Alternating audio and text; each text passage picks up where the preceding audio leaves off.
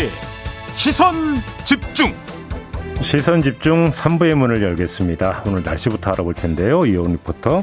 네, 봄비가 내리겠습니다. 아침에 제주.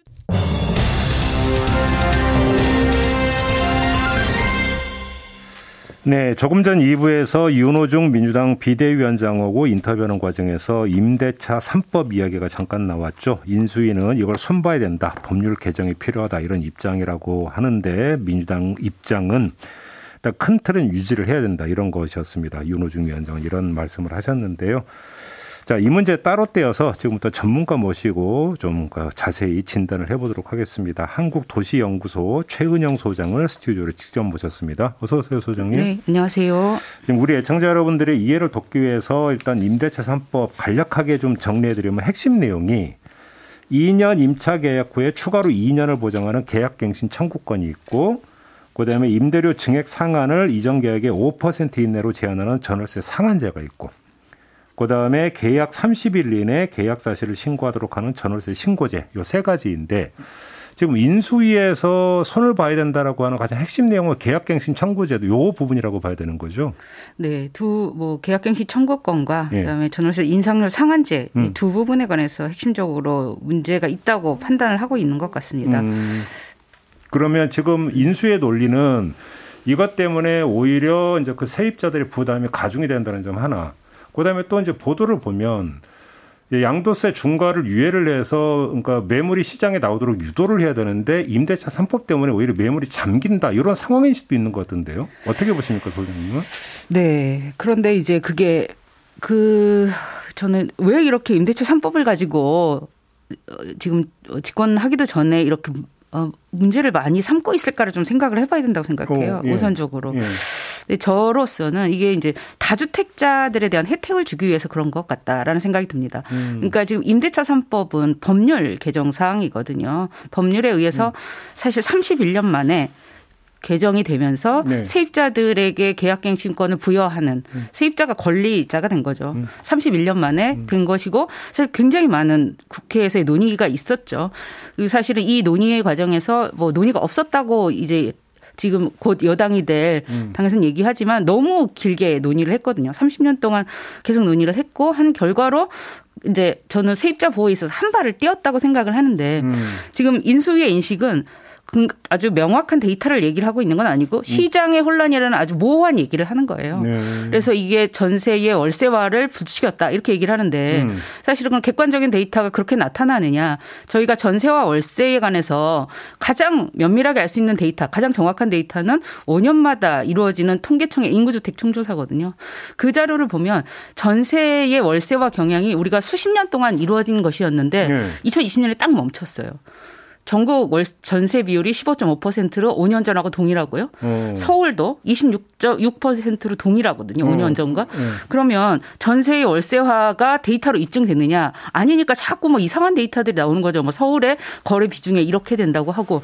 그래서 저는 좀 명확한 근거를 가지고 좀 일단 얘기를 했으면 좋겠다. 그래서 전세의 월세화와 관련해서는 적어도 사실이 아니다라는 어, 점을 그래요? 꼭 지적을 하고 싶고요. 근데 잠깐만요. 근데 네. 많은 사람들이 체감하기로는 지금 그 방 알아보러 다니면 전세 구하기가 너무 힘들다 이런 얘기 많이 하거든요. 그럼 이건 어떻게 해석을 해야 되는 거예요? 그러니까 이제 개별 사례에서 그런 게 있다 없다고 말씀을 드리는 게 아니라 음. 개인적으로는 힘든 상황들을 저도 주위에서도 보고 음. 없는 게 아니고. 음. 근데 그럼 그게 이제 우리나라 전체 통계로 봤을 때 그러냐. 근데 그거를 전국이 아니라 수도권 특히 서울로 한정하면 어떻습니까? 서울도. 아까 말씀드렸던 것처럼 이십육 점 이 퍼센트에서 전세 비율이 예. 이십오 점 칠 퍼센트로 영 점 오 퍼센트 포인트 정도 감소를 하긴 했지만 그 정도는 뭐 큰 변화가 없다라고 보는 게 오히려 더 정확한 진단이거든요. 오. 이 시점이 언제냐면 이천이십 년 십일월 일일자 기준이거든요. 예. 통계청의 조사는. 예. 그러니까 임대차 삼 법이 시행되고 나서 조사된 거라는 거죠. 어허. 그 조사 결과 전세 월세와 경향은 어허. 그 데이터로서 증거가 없다라는 일단 말씀을 드리고 음. 그럼 이제 그럼 그 가격은 올랐느냐가 음, 음, 이제 또 핵심적일 텐데 음, 음. 그 부분과 관련해서는 좀 아쉬운 부분이 있습니다. 아, 좀 오르긴 그, 올랐습니다. 네네 올랐고 음. 이제 다행히 전세보다 월세는 많이 오르지 않았지만 전세가 오른 거는 사실이 이라는 점이죠. 근데 그러면 저는 지금 임대차 삼 법에 대한 좀 마녀 사냥이 이루어지고 있다고 생각을 하는데요.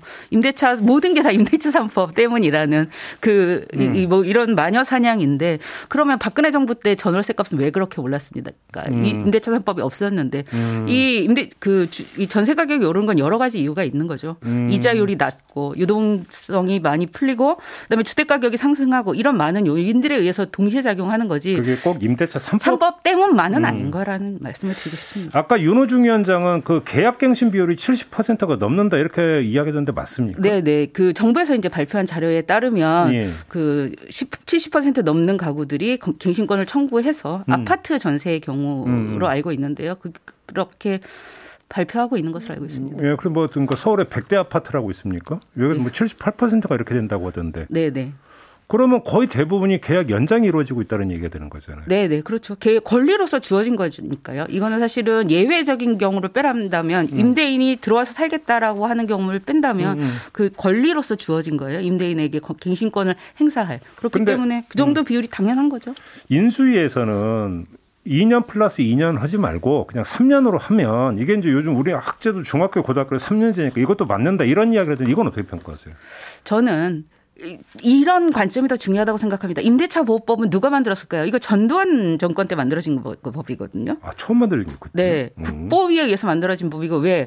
국민의 주거 안정을 위해서 민법에 대한 특례를 주기 위해서 만든 법입니다. 아, 그, 좀 원조가, 원조가 그때예요? 원조가 그때고요. 그러면 음. 한 번 개정은 언제 됐을까? 제가 삼십일 년 만에 개정된 거라고 말씀드렸는데 예, 예. 천구백팔십구 년 노태우 정부 때 된 거였거든요. 아, 그때도 집값이 날렸었군요. 일 년에서 이 년으로. 음. 그래서 이거, 이 법률은 세입자 보호를 위해서 그러니까 국민의 주거 안정을 위해서 만든 목적이라는 게 있는 건데 예. 이걸 지금 사 년이었던 걸 삼 년으로 주겠다? 저는 이거를 팔십일 년에 국보위가 만들 때의 법에 법을 만든 목적에도 벗어난다고 생각합니다. 그런 식의 그러니까 사 년을 삼 년으로 줄여 줄이자 음, 음. 이런 그 법의 목적은 이제 세입자 보호 네, 요거 네. 말씀하시는 국민의 거군요. 주거 안정이 법의 목적이다. 법의 제정이 얘는 그 민법으로 그냥 음. 너희들이 알아서 해라 할 일이 아니라고 음. 법이 보고 있었던 것이거든요. 그러면 정리하면 이 년 플러스 이 년은 그대로 유지하는 게 맞다. 세입자 보호를 위해서. 그다음에 조금 전에 소장님 말씀했다면 전세 가격이 좀 오른 건 맞다. 근데 물론 그 원인을 임대차 삼 법 하나로 몰아가는 것은 문제가 있다. 이렇게 하셨는데 근데 아무튼 오르는 건 세입자 입장에서 부담이 되는 거잖아요. 원인이 뭐든지 간에. 그럼 이거에 대한 대안은 내놔야 되는데 조금 전에 윤호중 위원장 같은 경우는 비교 가격제를 이야기하던데 네. 이건 어떻게 평가하세요? 하여튼 여러 가지 방법이 있을 거라고 생각합니다. 저희는 네. 일단 좀 이념적으로 접근하지 말고 이 문제에 관해서 음, 음. 주택임대차 삼 법은 너무나 많은 국민들이 매일매일 겪고 있는 문생 문제거든요. 그럼 이거를 이념적으로 결정하지 말고 국민들의 주거비 부담, 월세, 전월세 가격에 대한 주거비 부담을 어떻게 하, 해결할 수 있을까라고 접근을 해야 된다고 생각합니다. 네. 그러면 네. 사실 여러 가지의 대안들은 나올 수 있습니다. 일단 신규 임대차에 대해서 지금 규제를 안 하기 때문에 이런 일이 발생하는 거거든요. 음. 그러면은 미국, 뉴욕처럼 다 일률적으로 규제를 하는 거죠. 음. 거기는 그 위원회가 있어서 올해 임대료 인상률은 뭐 하나도 못 올린다. 내지는 삼 퍼센트 아. 미만 뭐 이렇게 방법을 매년 하는 매년 그러면 이렇게 그 가이드라인이 제시가 되는 겁니까? 올해 이 최고 인상률은 몇 네. 퍼센트까지니까 더 이상 못 올린다 이렇게? 아, 그런 예. 제도가 있어요 네네. 미국에? 미국의 뉴욕에서는 그러, 그런 방식으로 하고 있고요. 오. 그러니까 우리가 방법을 찾으려고 하면 뭐 음. 아까 말씀하신 표준 임대료를 도입을 하든지 음. 다양한 방법이 있는 건데 음. 이것들에 관해서 문제를 해결하기 위해서 특히 염두에 둬야 될 것은 음. 주거비 부담이 우리나라의 지금 핵심 문제라는 겁니다. 그렇죠. 그렇죠. 예, 이 문제를 해결하기 위해서 그럼 어떻게 해야 될 건가? 음, 음. 그럼 이 문제를 그 뭐 삼 년으로 줄이고 음. 혹은 그 임대인에게 많은 인센티브를 주는 방식으로 해결되느냐와 음. 관련해서 그렇지 않다라는 걸 이미 문재인 정부의 경험을 통해서 보여줬잖아요. 음. 그 주택임대 등록자에게 과도한 혜택을 주면서 음. 결국 그게 시장에 매물이 안 나오는 문제를 사실 부분적으로 야기했어요. 음. 긍정적인 측면이 없었던 건 아닙니다. 예. 하지만 이제 그런 부분도 있었기 때문에 음흠.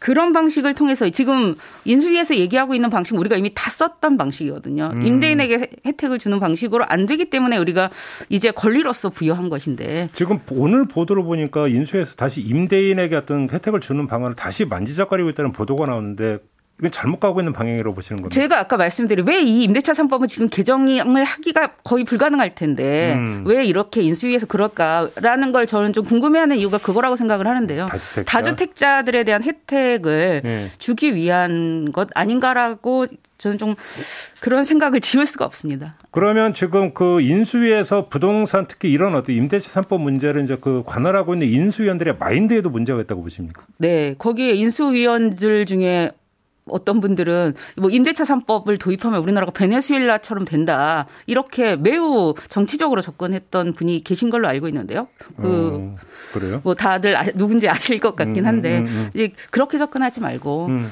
세입자들의 고통, 음. 이 주택가격이 상승하고 그거로 인한 전세가격 상승으로 인한 세입자들의 고통 그리고 이 년마다 이사가야 했던 음, 세입자들의 음. 고통을 해결하는 방법으로 음. 문제 해결을 초점에 두고 우리가 논의를 하는 것이 필요하다고 생각합니다. 그럼 우리 그 최은영 소장님 말씀과 아까 윤호중 위원장의 그 말씀이 겹치는 부분이 많은데 계약갱신 청구권은 안 건드리는 게 좋다.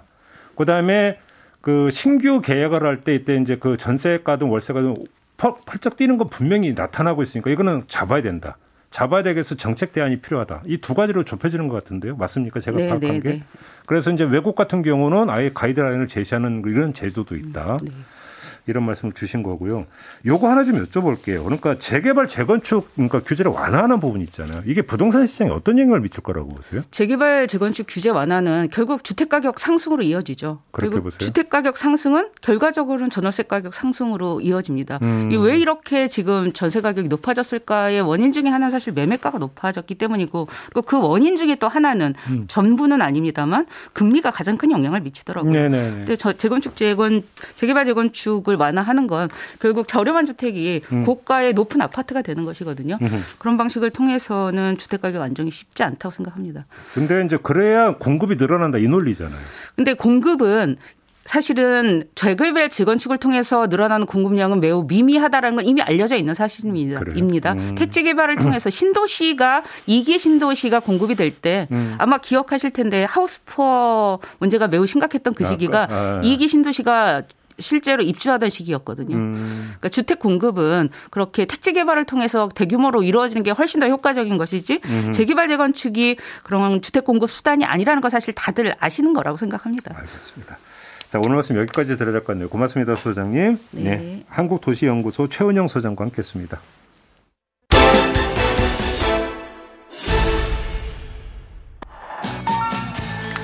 아, 움직여 떴습니다. 아, 갑니다. 우수자 뒤로 뒤로 간다. 뒤로 뒤로 뒤로 이러고 이러고 가! 이승엽! 저 타구는 정말 독도를 넘긴 것 같네요. 네. 이거 다케시마로 아, 우기는데 독도를 아, 넘겼어요, 진짜. 아, 자, 칠 번 타자 고현민. 아! 좌측에! 네, 자, 좌측에, 좌측에 쭉 뻗습니다. 자, 이번에는 좌측으로. 아, 됐어요. 놓쳤어요. 놓쳤어요. 지지 사토 고마워요. 아, 오 대 이 고마워요 사토. 네, 지지 사토 고마워요. 아, 이건 뭐 거의 어록에 들어가는 그 내용인데요. 바로 이 목소리의 주인공 뭐 설명이 필요 없죠. 허구연 엠비씨 야구 해설위원인데요. 이제는 이렇게 부르면 안 됩니다. 야구인 출신으로는 최초로 한국야구위원회 케이비오 총재로 취임을 했습니다. 야구인들의 추대를 받아서 총재로 취임을 했는데요. 음, 전화 연결되어 있습니다. 잠시 이야기 나눠보도록 하겠습니다. 나와 계시죠? 네, 안녕하세요. 네, 축하드리겠습니다. 아, 예, 감사합니다. 예. 야구인들이 그 총재님은 이제 추대를 하신 거잖아요. 예. 추대를 하는 과정에서 아, 이거는 좀 꼭 좀 좀 잡아달라, 이걸 좀 꼭 좀 해달라 이런 어떤 요구도 있었을 것 같은데 혹시 이런 거 공개하실 수 있습니까? 음, 뭐 원래 총재는 음. 음, 회원사죠. 네. 네, 회원사. 구단의 어떤 뭐 오나라든지 그런 정치인들이 많이 하는데 음. 이번에는 이제 좀 위기 상황이고 이러니까 아마 음. 회원사들 구단들이 어, 저를 선택을 해서 예. 제가 사실 한 갑작스럽게 지금 맡게 된 거죠. 그래서 음, 음. 기대가 상당히 큰데 뭐 콤미셔너가 그러니까 총재가 해야 될 일은 예. 팬하고 구단하고 음. 선수들을 어떻게 잘 조화를 하면서 리그의 가치를 높이느냐 이게 음. 중요하거든요. 음. 어, 그런 임무를 해야 되기 때문에 예. 그 세 방면에서 다 이제 뭐 요구가 있지만 제가 제일 비중을 두는 거는 그래도 팬들을 가장 좀 그러니까요. 만족시키는 음. 야구를 해야 된다. 음. 팬 퍼스트를 저는 이제 주장하고 있습니다. 예. 그 총재님께서 취임식에서 네. 구 회 말 일 사 만루의 절체절명의 위기 상황이다 이렇게 진단을 하셨는데 그 정도로 좀 네. 심각하다고 보시는 거예요? 그렇죠. 왜냐하면 이제 코로나 팬데믹으로 관중들이 들어오지 않는 가운데 두 시즌을 거의 보냈고 네. 또 그런 가운데 이제 뭐 사건 사고 이런 것들이 선수들이 많았고 그렇죠. 또 도쿄올림픽 국제대회 성적이 안 좋았고 음. 이러니까 결국은 이제 인기가 좀 이 하락 추세에 있거든요. 네. 예, 그래서 이게 예, 다시 반전하기가 굉장히 어렵지 않느냐, 쉽지 않은 구조다 이렇게 봅니다. 왜냐하면은 음. 뭐 엠지 세대들이 지금 야구에 대해서 관심이 뚝 떨어졌는데, 네네. 그러면 이 엠지 세대를 끌어들이는 데는 시간이 제법 걸리거든요. 음흠. 그리고 종전에 이제 우리 야구계가 케이비오나 구단들이 예. 그 엠지 세대에 대한 어떤 대책이라든지 향후 어떻게 이 엠지 세대가 변할 것이냐 이렇게 대해서 대처를 못했다고 봐요. 뭐 대표적인 게 뭐 쇼츠라든지 흔히 말하는 뭐 짤 네. 이런 네. 것들을 막아놨거든요. 그걸 막아놓으니까 사실 이건 확장을 해야 되는 야구 어떤 오. 뉴스나 뭐 동영상이나 이런 건데 예. 그런 가운데서 야구가 뭐 어느 팀 우승하는 데 중점을 둔다. 그거는 결국은 자칫 잘못하면 우리만의 리그가 될 수밖에 없는 거죠. 아 잠깐만 쇼츠 이런 걸 금지를 했었어요 그동안? 아 그게 계약에 의해서 네. 어 뭐 복잡합니다. 중개 계약에 의해서 어 그걸 그 아. 일반 사용자들 사용 못하게 그렇죠. 아, 영상 영상을 사용을 못하니까 예예 예. 영상을 사용 못하게 그렇게 돼 있어. 그러니까 예. 그게 저는 소탐 대실했다고 보거든요. 음. 어, 중개 계약금에서 결국 그 돈을 좀 더 가져갔을지 모르지만 회원사들이 구단들이. 네. 해, 어, 그니까, 뭐, 돈을 좀 더 가져갔지만은, 이 팬들이 막 멀어지게끔, 특히 젊은이들이 멀어지게끔 음. 만드는 그런 걸 해놨단 말이죠. 그러니까 그렇죠. 이게 지금 구단 이기주의에다가 네. 멀리 내다보지 못하고, 이런 가운데 야구가 지금 위기 속으로 빠져드는 거죠. 네. 지금 그 총재님의 말씀은 그것도 바로 이제 팬 서비스 차후 그 카테고리에 묶일 수 있을 것 같은데. 아. 당연하죠. 요즘 우리 젊은 세대들이 누가 뭐 세 시간 반을 운동장에 오는 사람도 있지만은 세 시간 반을 네. 뭐 야구를 보고 있습니까? 음, 그렇잖아요. 뭐 음. 보다가 또 다른 것도 하고 그다음에 나중에 이거 뭐 결정적인 순간이나 재미난 거 보는 음, 이런 주제인데 음. 그걸 막아놓으니까 음. 제가 볼 때 그 영향도 좀 크지 않느냐 봅니다. 그럼 그거 말고 좀 또 이제 강구하고 있는 팬 서비스 방안이 있습니까, 정 의원님? 지금 팬 서비스는요, 네. 어, 우선 플레이의 그 질을 높여야 된다. 프로다운 플레이를 해야 된다. 프로페셔널다운. 음, 네, 네, 네. 그 다음에 진정성을 가지고 팬 서비스를 낸다. 예를 들어서 뭐 사인을 해야 돼. 해줘야 될 경우에는 정말로 뭐 삼십 분 걸리도록 사인을 해주고 아, 이런 그 음. 진정성 있는 걸 해야 되고 음. 더 중요한 거는 지금 팬들을 실망시키는 뭐 어, 음주운전이라든지 네, 네, 뭐 성범죄라든지 네. 그다음에 성부조작이라든지 이런 음. 게 있으면은 음. 이 스포츠는요 음. 어, 다른 것과 달리 도덕적, 윤리적으로 이런 것들을 팬들이 많이 이렇게 추구하는 분야예요. 음. 다른 일반 뭐 사기업이나 이런 거하고 다르잖아요. 예, 예. 근데 예. 거기에 흠결이 있게 되면은 결국은 팬들은 멀어지는 거죠. 그렇죠. 그러니까 예. 지금 총재님 말씀에 따르면 강정호 선수의 복귀는 물 건너갔다 이렇게 봐도 되는 거죠? 그건 아니고, 그건 뭐 여러 가지 일반법이나 지금, 예. 에, 어, 종전 총재가 해놓은 게 있기 때문에 예. 지금 상당히 그 고민을 많이 하고 있습니다. 왜냐하면은 음. 에, 법적인 문제와 또 여러 가지 총재가 할 수 있는 권한 이런 것들이 상충할 수 있거든요. 아, 예. 심각하게 지금 고민을 하고 있습니다. 예. 예. 그럼 예를 들어서 총재님이 어떤 결단을 내리더라도 또 다른 데서 또 이게 뭔가 다른 이야기가 나올 수 있는 지금 제도상이니까 여러 가지 약간 복잡한 아, 그렇죠. 문제가 있다. 아 그렇죠. 예, 예, 오, 예. 그래요. 예. 그럼 이 결론은 언제쯤 나올 예정인가요? 그 지금 제 보고를 듣고 있으니까 네. 보고를 받고 제가 이제 여러 가지를 종합적으로 판단을 해야 되겠죠. 음. 예. 총재님이 이제 그 해설하실 때부터 야구 인프라를 엄청 강조해 오셨고 특히 이제 구장 문제를 많이 강조를 하셨고요. 네. 그래서 이제 그 한화 같은 경우 이제 대전시에서도 구장 신축한다는 이야기가 나왔는데 예. 최근 이제 지방선거 이제 예비 후보들이 반대 입장을 표명을 하니까 네. 총재님께서 이 한화가 그러면 대전을 떠날 수도 있다 이런 말씀을 하셨어요. 예. 이거는 그냥 엄포입니까? 아니면 실행으로도 갈 수 있는 겁니까? 아, 그거는 이제 무슨 얘기냐 하면은, 네. 이, 음, 지금쯤이죠. 사 년 전 그 단체장 선거를 할 때. 네. 그 다른 당 후보들도 그 야구장 신축 공약을 했거든요. 네. 근데 그게 사람이 바뀌었다고 해가지고, 음. 원래 이제 착공을 해야 되는데 지금 착공을 못하고 연기되고 있는 거예요. 근데 제가 볼 때는 그러면 그런 것들을 자기, 어, 주장을 하려면은 사 년 전에 시작할 때 하든지, 네. 하다 못해 이 년 내로 하든지 그래야지, 음. 착공을 하려는 시점이 지금 완전히 정치 놀린 거죠. 음흠, 그래서 음흠. 제가 드린 말씀이에요. 음. 뭐 지금 예산도 다 확보돼 거든요. 예산도 다 확보되어 있습니다. 그래서 딴지는데 제가 대전뿐만 아니고 어디라도 예. 예. 어, 지자체에서 그렇게 야구단 스포츠 구단에 대해서 홀대를 하든지 하면은 총재가 가지고 있는 권한이 있습니다. 구단하고 같이 해서 구단이 승낙하면은 음. 프랜차이즈를 옮길 수도 있는 거예요. 음. 어 그러니까 그런 카드를 써야 되는데 제가 생각할 때는 뭐 그 쓰기가 쉽지 않은 게 종전의 총재들은 그렇게 뭐 좀 과감해 못했는데 저는 음. 쓸 수 있다 이렇게 보거든요. 혹시 네. 총재님 그러니까 이 말씀하신 다음에 대전 정치인들에서 반응은 혹시 안 나왔습니까? 어, 제가 오늘 확인해봐야 되겠습니다. 근데 전에도 제가 한번 얘기했기 때문에 예. 그 다음에 좀 잠잠해졌는데 제가 또 십 일 대전에 내려갑니다. 음, 어, 음. 십 일 이제 내려가서 한번 들어보고 네네. 또 그때 종합적으로 얘기를 했는데 제가 이참에 말씀드리는 거는 음. 이. 이 우리나라 프로 스포츠가 야구, 축구, 농구, 배구 이렇게 이제 그 네 개의 종목이 구기 종목은 있는데 네. 지자체가 참 잘못 생각하고 있는 거예요. 왜냐하면은 정말로 갑질을 하는 거예요. 음. 너가 임대해서 우리 구장을 쓰고 있으니까 광고권이라든지 운영권 이런 걸 다 가져가니까 실제로 프로 구단은 수익 구조가 별로 없는 거예요. 그 무슨 얘기냐면은 지금 잠실 야구장 같은 경우에는 엘지 트윈스와 두산 베어스가 없으면 그게 광고가 안 붙잖아요. 네. 잠실 주경기장 지금 광고가 없습니다. 왜? 프로 축구가 안 하니까. 음. 근데 예를 들어서 엘지하고 두산이 지금 그 잠실 구장을 쓰는데 광고 수입이 백칠십이억입니다. 네. 복잡한데 감정평가가 시가 가져가는 게 팔십이억이에요. 음. 팔십억은 주라는 거죠. 감정평가 가치가 있다. 시가 가져가야 된다. 음. 그럼 나머지 구십억이 있는데 그 구십억을 또 사십오 퍼센트 아 오십 퍼센트를 또 시가 가져가요. 구십억에 사십오억을. 예. 그럼 엘지하고 두산은 이십이억 오천밖에 못 가져가는 거예요. 이게 맞는 얘기입니까? 아니라는 거죠. 음. 아무리 제가 부터 양보를 해도 삼분의 일씩 가져가도 그거 안 돼.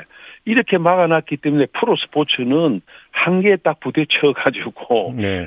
수익 구조가 없는 거예요. 그럼 어찌 됩니까? 결국은 구단은 돈을 계속 아끼게 되고 미래에 대한 투자를 안 하게 되고 이렇게 되면은 음. 이게 자칫 잘못은 실업화로 간다는 거고 음.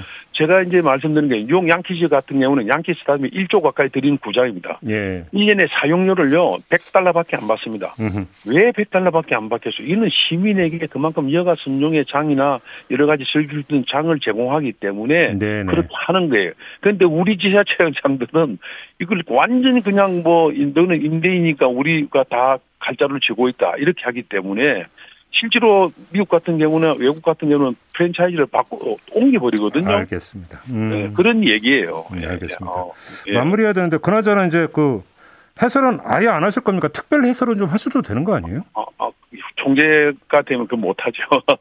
아니, 그 특별 해설도 안 됩니까? 허용이 안 됩니까? 특별 해설도 좀 그렇죠. 그러니까 뭐 제가 이제 고별 뭐 인사를 못 했는데 언젠가는 이제 고별 인사를 해야죠. 예. 올스타전 이럴 때는 좀 해도 되는 거 아닐까요?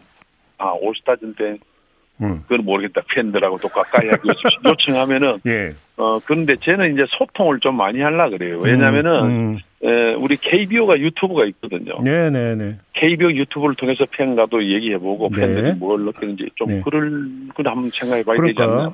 예, 예. 올스타전 특별 해설은 저희가 아이디어 아, 드린 겁니다, 총재님. 아, 알았습니다. 네. 예, 예, 예. 알겠습니다. 예. 오늘 말씀 잘 들었습니다. 예. 고맙습니다. 예, 감사합니다. 예, 예. 예. 지금까지 허구연 케이비오 신임 총재와 함께 했습니다. 네, 조금 전에 허구연 케이비오 총재하고 인터뷰를 했는데요. 제이우님이 누구보다 야구를 잘 아시니까 잘해주실 거라 믿습니다. 이런 댓글을 달아주셨는데 그렇죠. 잘 아시고 또 많이 사랑하시니까 잘해주실 거라고 저도 믿습니다. 그다음에 칠팔이구님이 제이비는 어느 팀 팬? 이렇게 질문 주셨는데요. 제가 방송에서도 한번 말씀을 드린 적이 있었는데 조금 전에 허구연 총재가 거명했던 몇몇 구단이 있었죠. 그 가운데 한 구단이다. 요렇게만 말씀드리겠습니다. 신비주의거든요. 자, 본방 마무리하고 저는 유튜브 연장 방송으로 이어가겠습니다. 고맙습니다.